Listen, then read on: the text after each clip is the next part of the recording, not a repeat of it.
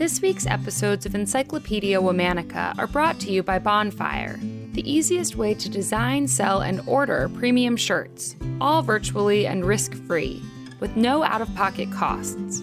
On bonfire.com, you can upload a design or use their templates, and they'll take care of printing and shipping to your buyers.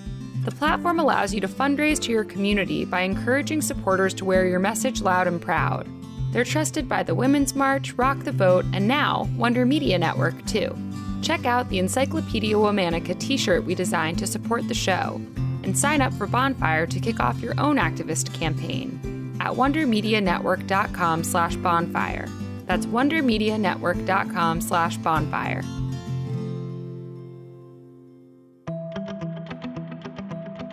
Hello.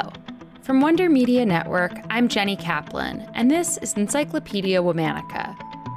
Today's activist was a pioneering South African journalist, political activist, and scholar who was a relentless foe of South Africa's racist policy of apartheid.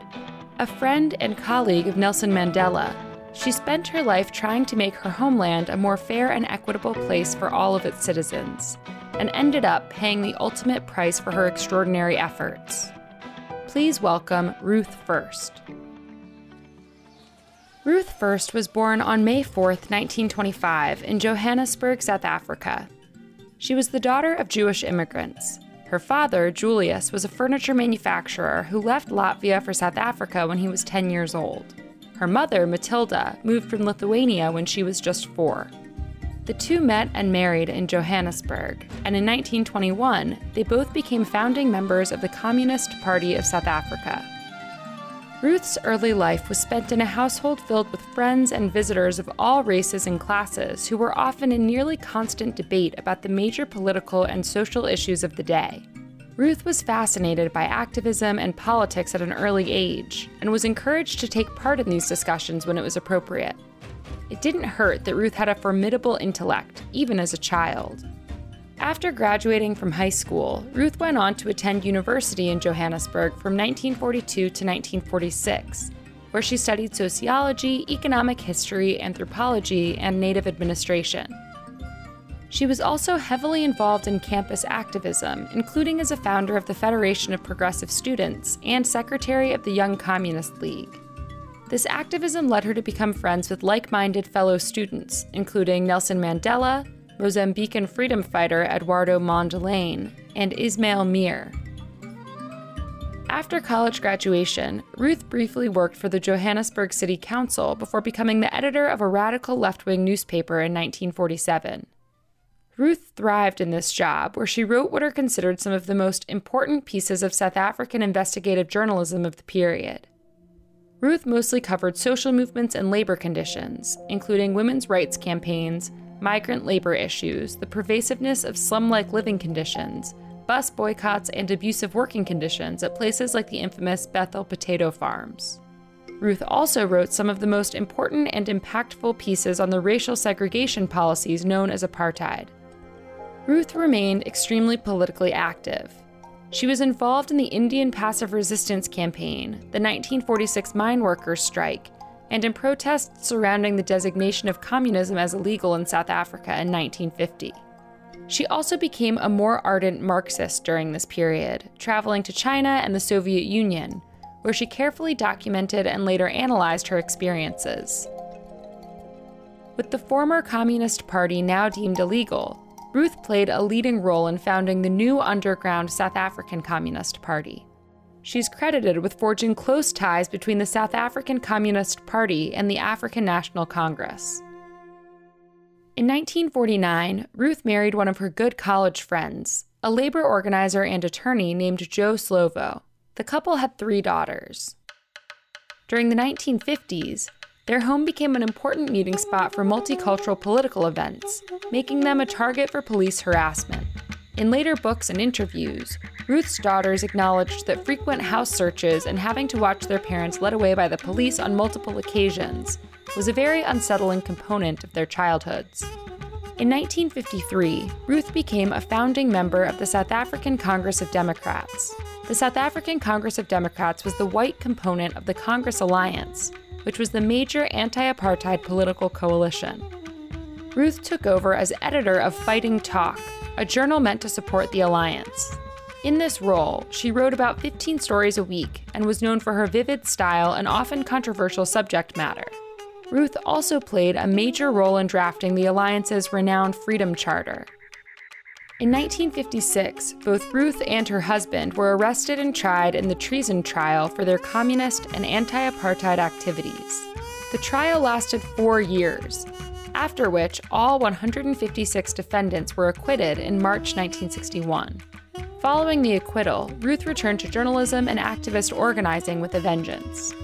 Then on August 9, 1963, Ruth was detained at a university library, one of many arrests or detentions that day of members of anti apartheid and leftist groups. Among those arrested was Nelson Mandela, who received a life sentence for his supposed crimes. Though Ruth was, for whatever reason, not among those indicted on charges, the police used an obscure legal tactic to keep her locked away in solitary confinement for months. After finally being released, Ruth and her family fled South Africa and moved to London. Once safely ensconced in North London, Ruth became laser focused on the issue of apartheid in South Africa. She joined the now official anti apartheid movement and hosted discussions, lectures, and seminars. She also wrote a book about her arrest experience in 1963, which was later turned into a movie in which Ruth played herself. Throughout the 1960s, Ruth became the premier researcher and editor for books by other well known movement figures. The books she worked on included Mandela's No Easy Walk to Freedom in 1967, among others. Starting in 1973, Ruth was hired as a sociology lecturer at Durham University, where she remained for the following six years. During this period, Ruth wrote a number of important works of her own, including The Barrel of a Gun The Politics of Coup d'etat in Africa, and The South African Connection Western Investment in Apartheid. Both are considered landmark works of Marxist political thought. In 1977, Ruth left Durham University to take up a prestigious position as a professor and research director of the Center for African Studies at the Eduardo Mondlane University in Maputo, Mozambique. Her work during this period began to focus on migrant labor, leading to a seminal study called Black Gold The Mozambican Miner, published in 1983. Unfortunately, Ruth would never see its publication. On August 17, 1982, Ruth was killed by a letter bomb following her attendance at a UNESCO conference. Her friend, Ronald Segal, described her death as the final act of censorship. Heads of state and ambassadors from 34 countries attended Ruth's funeral. During the Truth and Reconciliation hearings of the 1990s, it was confirmed that Ruth was assassinated by the South African Security Police.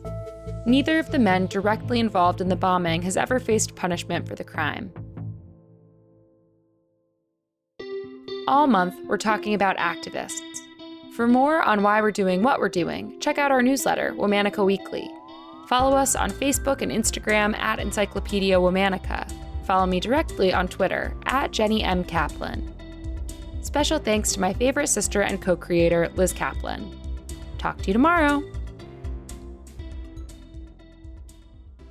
I want to tell you about a new podcast called The Cut from New York Magazine and the Vox Media Podcast Network.